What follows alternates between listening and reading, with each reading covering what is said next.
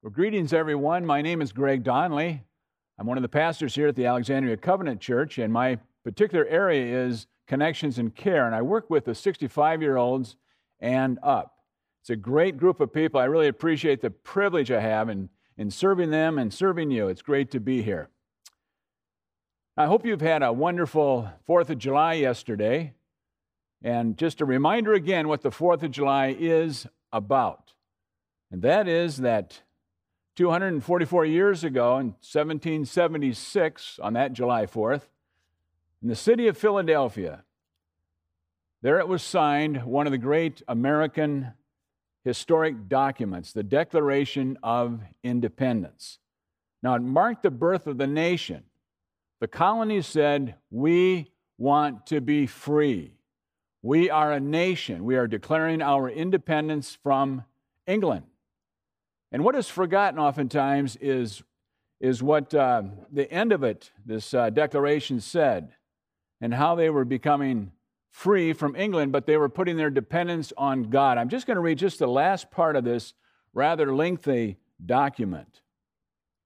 The closing words go something like this. They go exactly like this.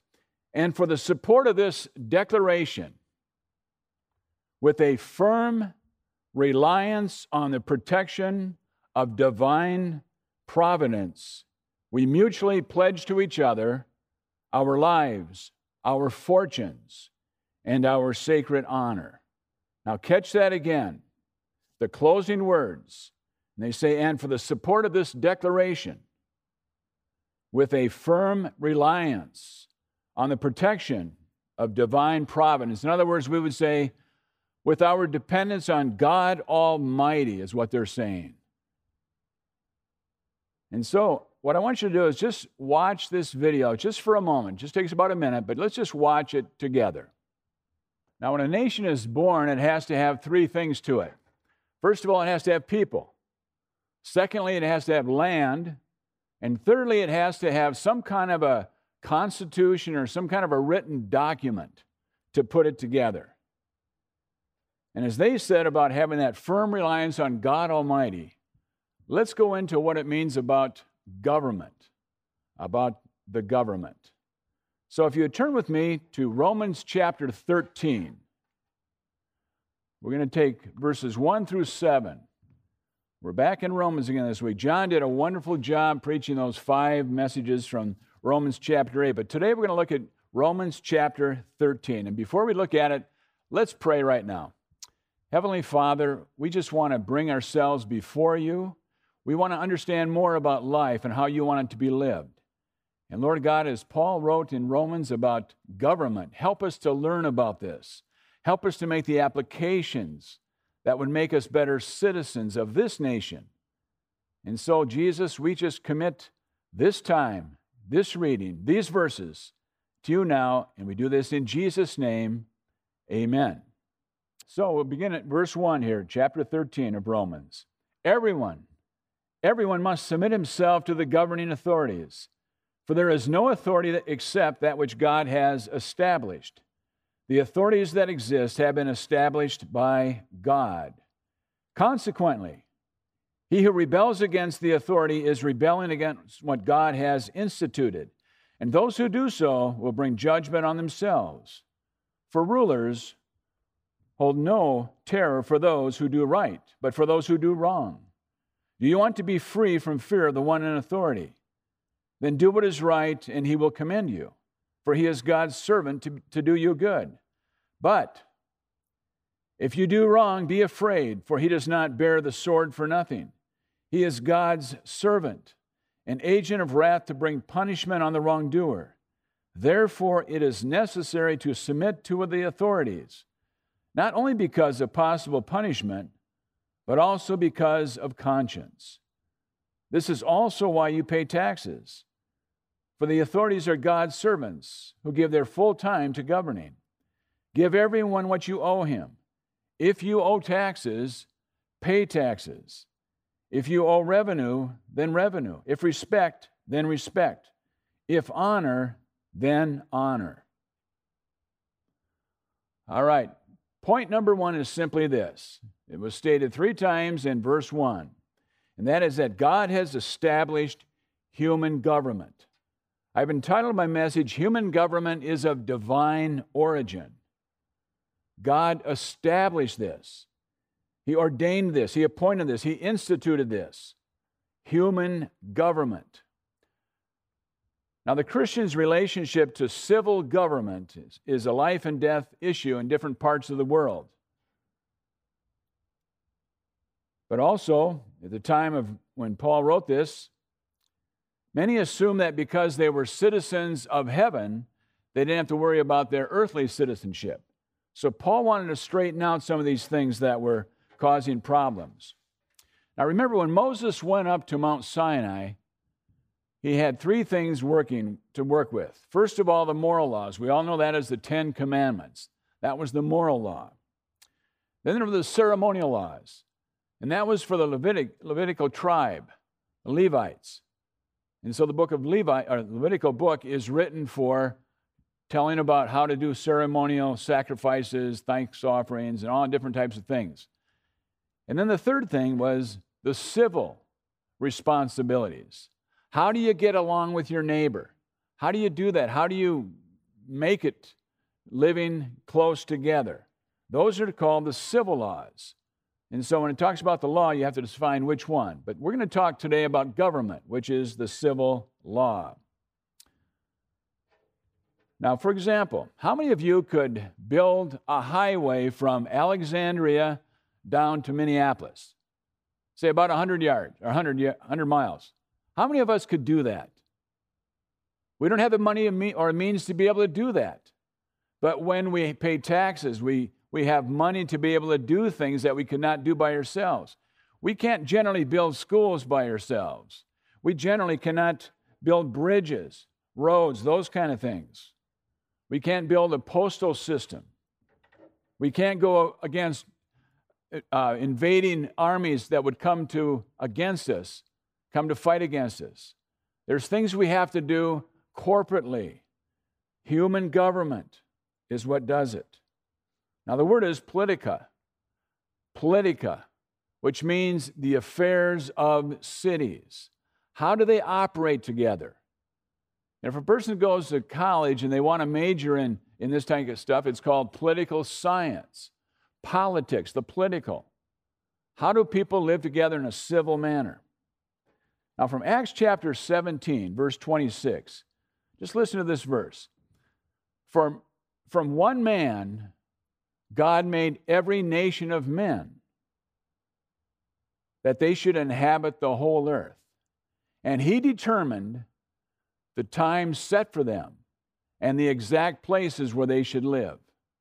Now, think of that. God determined the age that we would be in. He knew we would be living today in this COVID 19 time. God knows exactly where His people are, worldwide, the exact places where we should live. No one should get cocky and say, Well, I'm an American, or I'm a Japanese person, or I'm, you know, my country this, my country that. We need to be the best citizens we can possibly be where we live, but not where we have to, where we become cocky and understand that, well, you know, my, mine is better than yours, or I want your land, and all the fighting that goes on. That's patriotism, is when we understand this is where God has me. I will be the best citizen where I live. And that's what it's about. Now, let me give an example here. Let's just take small town politics. How would you like to live next door to a person that has this for this in their front yard? Just look at this picture for a moment. There's a crane. If you can't see it, there is a crane in the front yard, a, rot, a rusty crane. Someone parked, parked in his front yard. Uh, there's a semi truck there. There's refrigerators there. There's bicycles, lawnmowers, anything that's got metal. People just have thrown it there, and he's happy about it. But you like to try to sell your house living next door to him with that kind of a front yard. No, there's laws against that kind of stuff. Now, I was where this is taken is Spalding, Nebraska. I was I was on my way to Colorado a couple weeks ago, and I stopped in Spalding. It's only a city of about, city of about 500. My great grandparents are buried there. My grandparents are there, and some great uncles. So I thought I'd stop in the city, but I couldn't believe this front yard of this man. Now, I don't know what, I talked to a local and he told me, he said, uh, the guys said, I'll use this for retirement. I'll sell metal as I need to. He doesn't seem like he needs the retirement money to that yet. But it's, it's just amazing how people can do things that can irritate others. What do you do about barking dogs? There's just regulations that have to be set up so that people can cooperate one with another. All right, God has set up human government so that human government would suppress evil and would, would uplift what is good. All right, let's go to the second point. So, first of all, God has established human government. Secondly, and that is where everyone, all people, are to submit to what God has instituted. Now, just take the first word of the reading from verse 1. It says, Everyone, everyone must submit himself to the governing authorities. Now, in a perfect world, we should just simply live by loving one another. You do it because you love your neighbor. You do it because you love and, and, and just on and on. But that is not what we live in. We do not live in a perfect world. So we have to have the government to help uphold good and to suppress evil. Now, for example, when Paul wrote this, there was an organization, a terrorist organization in Israel, and generally it came out of Galilee. But this terrorist organization were called the Zealots. And one of the disciple, disciples was a zealot before he came to Christ and followed Christ. And another disciple of the 12 was the one we know more in a better way and an easier way to remember is Matthew or Levi. And he was a tax collector. Now, the zealots, and his name was Simon the Zealot or Simon the Canaanite, he's called both. We don't know much about him, but he was a zealot.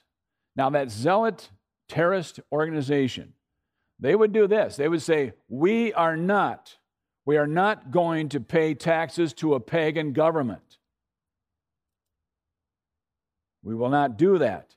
And if people did it, they would go after their Jewish brothers and sisters. They might burn their fields. They might kill the family. I mean, it, it was a real terror organization. So when this Simon, joined the group of disciples to follow Christ. And he came into contact with Levi. It was just such an extreme. But what's so great about the gospel is how he changes people and brings people together. And it's just a wonderful connection to think about that. But here it is everyone must submit himself to the governing authorities. Everyone. President Trump has to pay taxes. And so he's, he is in submission to the Internal Revenue Service, the IRS. When, when he goes driving, I'm sure there's times he says, I just got to drive myself. And so if he's driving, he's got to obey the speed limit. He can't go through a residential area going 50 miles an hour. He can't be on the highway going 100 miles an hour because he is to be in submission to the highway patrol and the police. Now, Paul had confidence in the, in the Roman government. Oftentimes he would say, near the end of his life, he would say, I appeal to Caesar. He's making use of a government. I appeal to Caesar. Caesar. All right, third, let's go to the third point. God's people are to obey the government unless we are told by the government to disobey God. Let me say it again. God's people are to obey, are to obey the government unless the government says we are to disobey God. Then it's our duty to be in obedience to God. Now, Paul is not writing a political science curriculum here, but he's just talking about the way things are and going back to, let's say, uh, Exodus chapter 1. Pharaoh, in that first chapter, says, okay, these Jewish people, these Hebrews, are, are populating Egypt too much. They're going to be too powerful. So, what I want you to do now is talking to the midwives. He says, When a baby girl is born, let her live. But when a baby boy is born, throw him into the river. He gave those instructions to those Hebrew midwives. But what happened was they did not obey him. They obeyed God to let the children, boys and girls, to uh, live. and God rewarded them for their disobedience.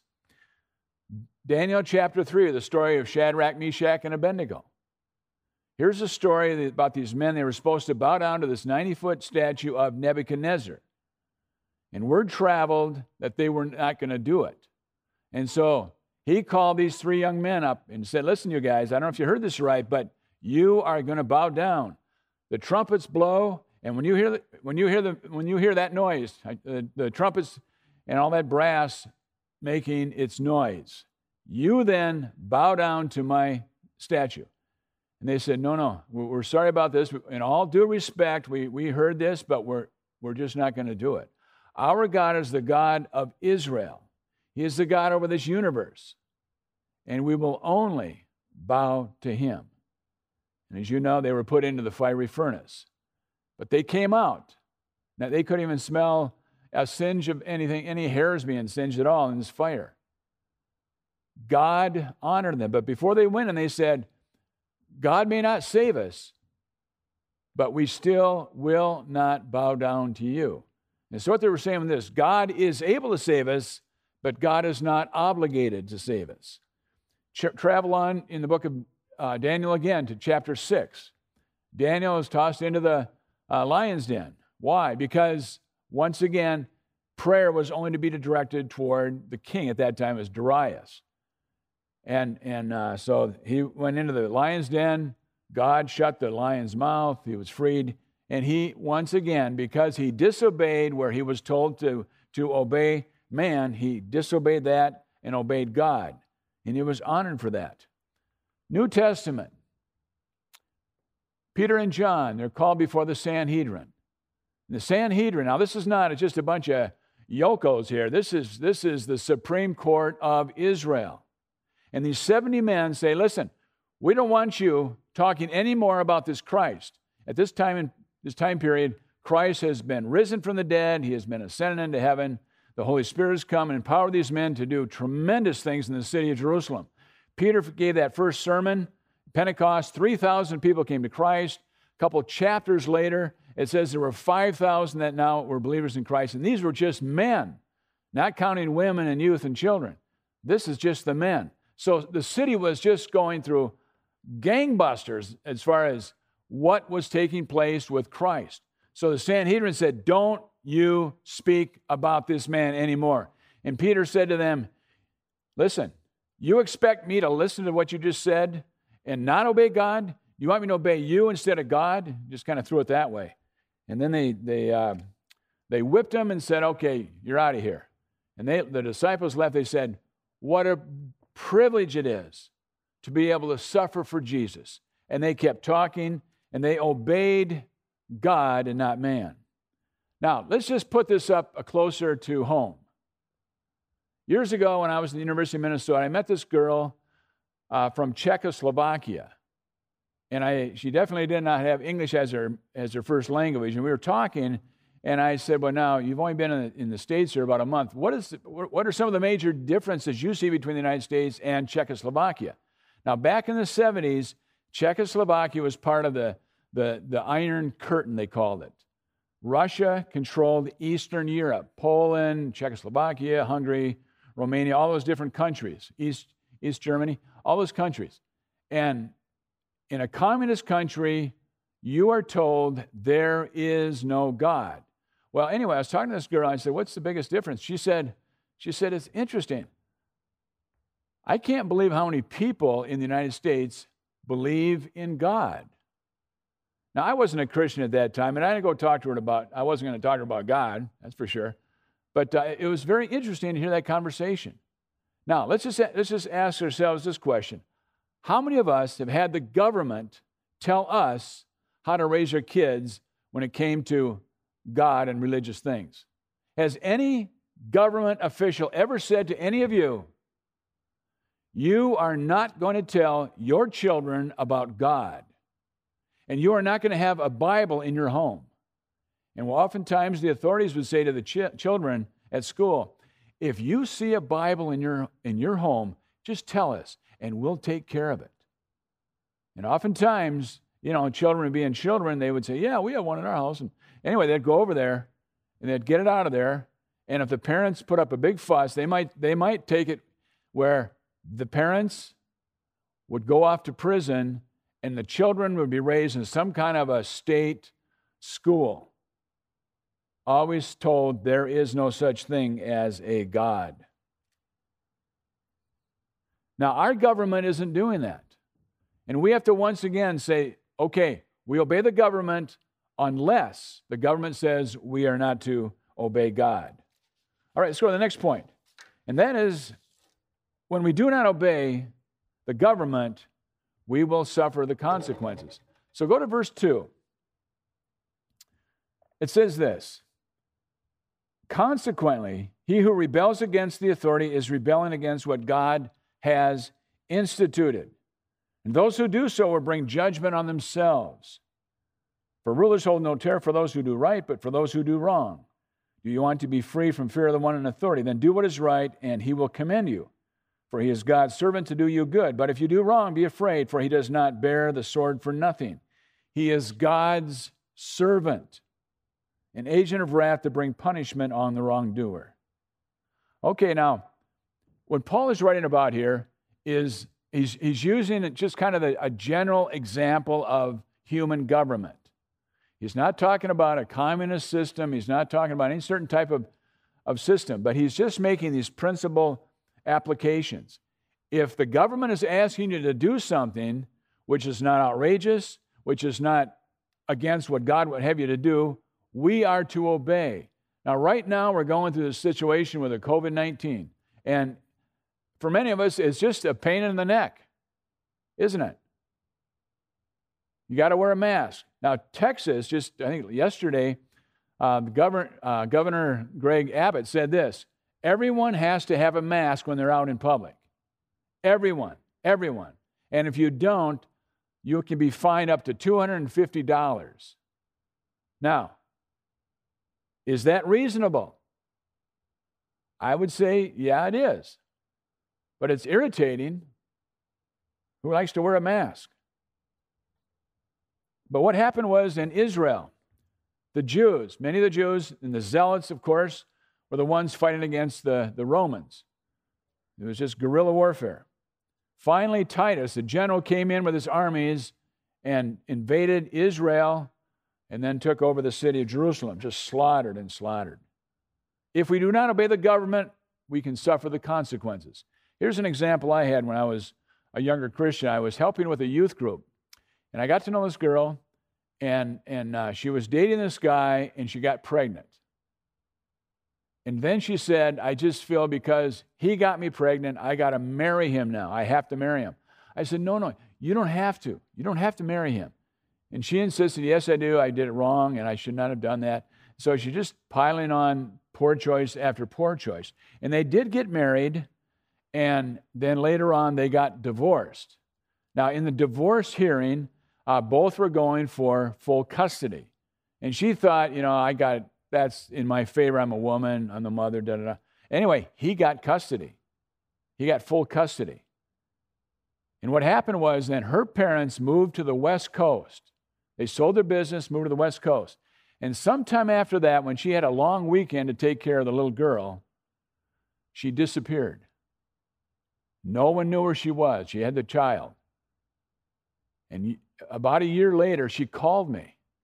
And I knew the situation. I was down in Chicago in seminary, but, but she called me and she explained, and I said, Listen, Lori, you can't do that.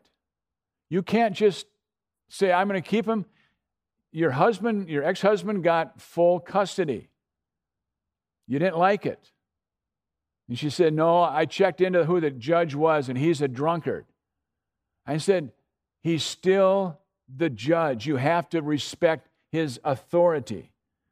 And I and just I said, You've got to turn yourself in. I don't know. She wouldn't tell me where she was at. She would not turn herself in. And let it, what had happened was her husband, ex-husband, uh, hired up hired a uh, private investigator. And finally, she was caught out in Washington, the state of Washington. And obviously, she was can't had to come back. And I, I told her, I said, Lori, if you get, if you turn yourself in, you got a better chance of having more time to spend with your daughter but you can't do what you're doing right now. But she suffered greatly, greatly. Just the last point here. We obey not just to avoid consequences, but because of conscience. Let me just read these last few verses. Go to verse 5. Therefore, it is necessary to submit to the authorities. As soon as I find it again, authorities, uh, not only because of, uh, because of possible punishment, but also because of conscience. This is also why you pay taxes, for the authorities are God's servants who give their full time for governing. Give everyone, everyone what you owe him. If you owe taxes, pay taxes. If revenue, then pay revenue. If respect, then respect. If honor, then honor. One time I served on a jury trial, trial and when we met in the session, we were seated as a jury, seated as a jury. And then when the, the judge came in, we all stood just to honor someone who has a position of that. Honoring. It's the right thing to do. Now, no particular form of government is commended by Paul, but anything is better than the law of the jungle. That's anarchy. If you read the book, book of Judges, the last verse of the last chapter says, And everyone did what was right in their own eyes. That was the darkest period in Israeli history. It was the law of the jungle. And it's okay to try to improve government. It's okay to try to do that. It doesn't mean you're being disobedient. You want to try to improve things. That's healthy, that's good. Run for office. Support those people who are in, in the position of, of whatever they do. For example, my dad, I remember he, he was, uh, he was in the school board for a couple, couple terms, and he was the mayor of my hometown for a few terms, and then he was the county, com- uh, county commissioner. And he would say sometimes, you know, these are really uh, thankless jobs in many ways. You know, thank people for what they do. And let's just pull into a couple applications here. First of all, this is the submission is, is acknowledging authority, being obedient to authority. Parents, teach your children to obey authorities. Now, to start with, their first authorities mom and dad, to obey mom and dad. They should obey you, make sure they are obeying you. And then as they get a little bit older, then it might become the babysitter or the teacher, or Sunday school teacher, whatever. Grandparents. Then later on, it's the police. And you know, we see this thing going on about defunding the police. You know, that's very discouraging for policemen who really have a heart to serve and want to do a great job. This is in no way supporting George uh, Lloyd and, uh, Floyd, who was killed recently. Though that's just horrible. But you know, when you mix in anarchists and, and Marxists and criminals, and they're burning buildings down, and you have, you have people that want to peacefully protest about, about abuse. You know, it's you got to separate that out. You have to separate that out. We need to try to improve, but we have to do it the right way. For example, in our congregation, we have different ones who serve. Brian Kakak is, is uh, a policeman. We need to pray for the policemen, pray for those in authority. Mary Franson is a representative from our church in St. Paul. Pray for these people. Bill Ingebrigtsen, he's a senator from Minnesota. They work in St. Paul. They make decisions. They're politicians because they make decisions about policy. How to use money. Do we build a bridge? Do we build a new highway? Do we remake it some way? Whatever. It's things like that. And here's one more. And this is about individually to have a, a, just a serious walk with God. In a dream, God said to Solomon, Second Chronicles chapter 7 verse 14, "If my people who are called by my name will humble themselves and pray and seek my face and turn from their wicked ways, then will I hear from heaven, and I will forgive their sin and I will heal their land. What does God want us to do in submission to Him? And is there any area, as far as the government, that you are not in submission, that you should be in submission to the government? But ask God where to make the applications and then be obedient to that. So let's bow our heads as we close.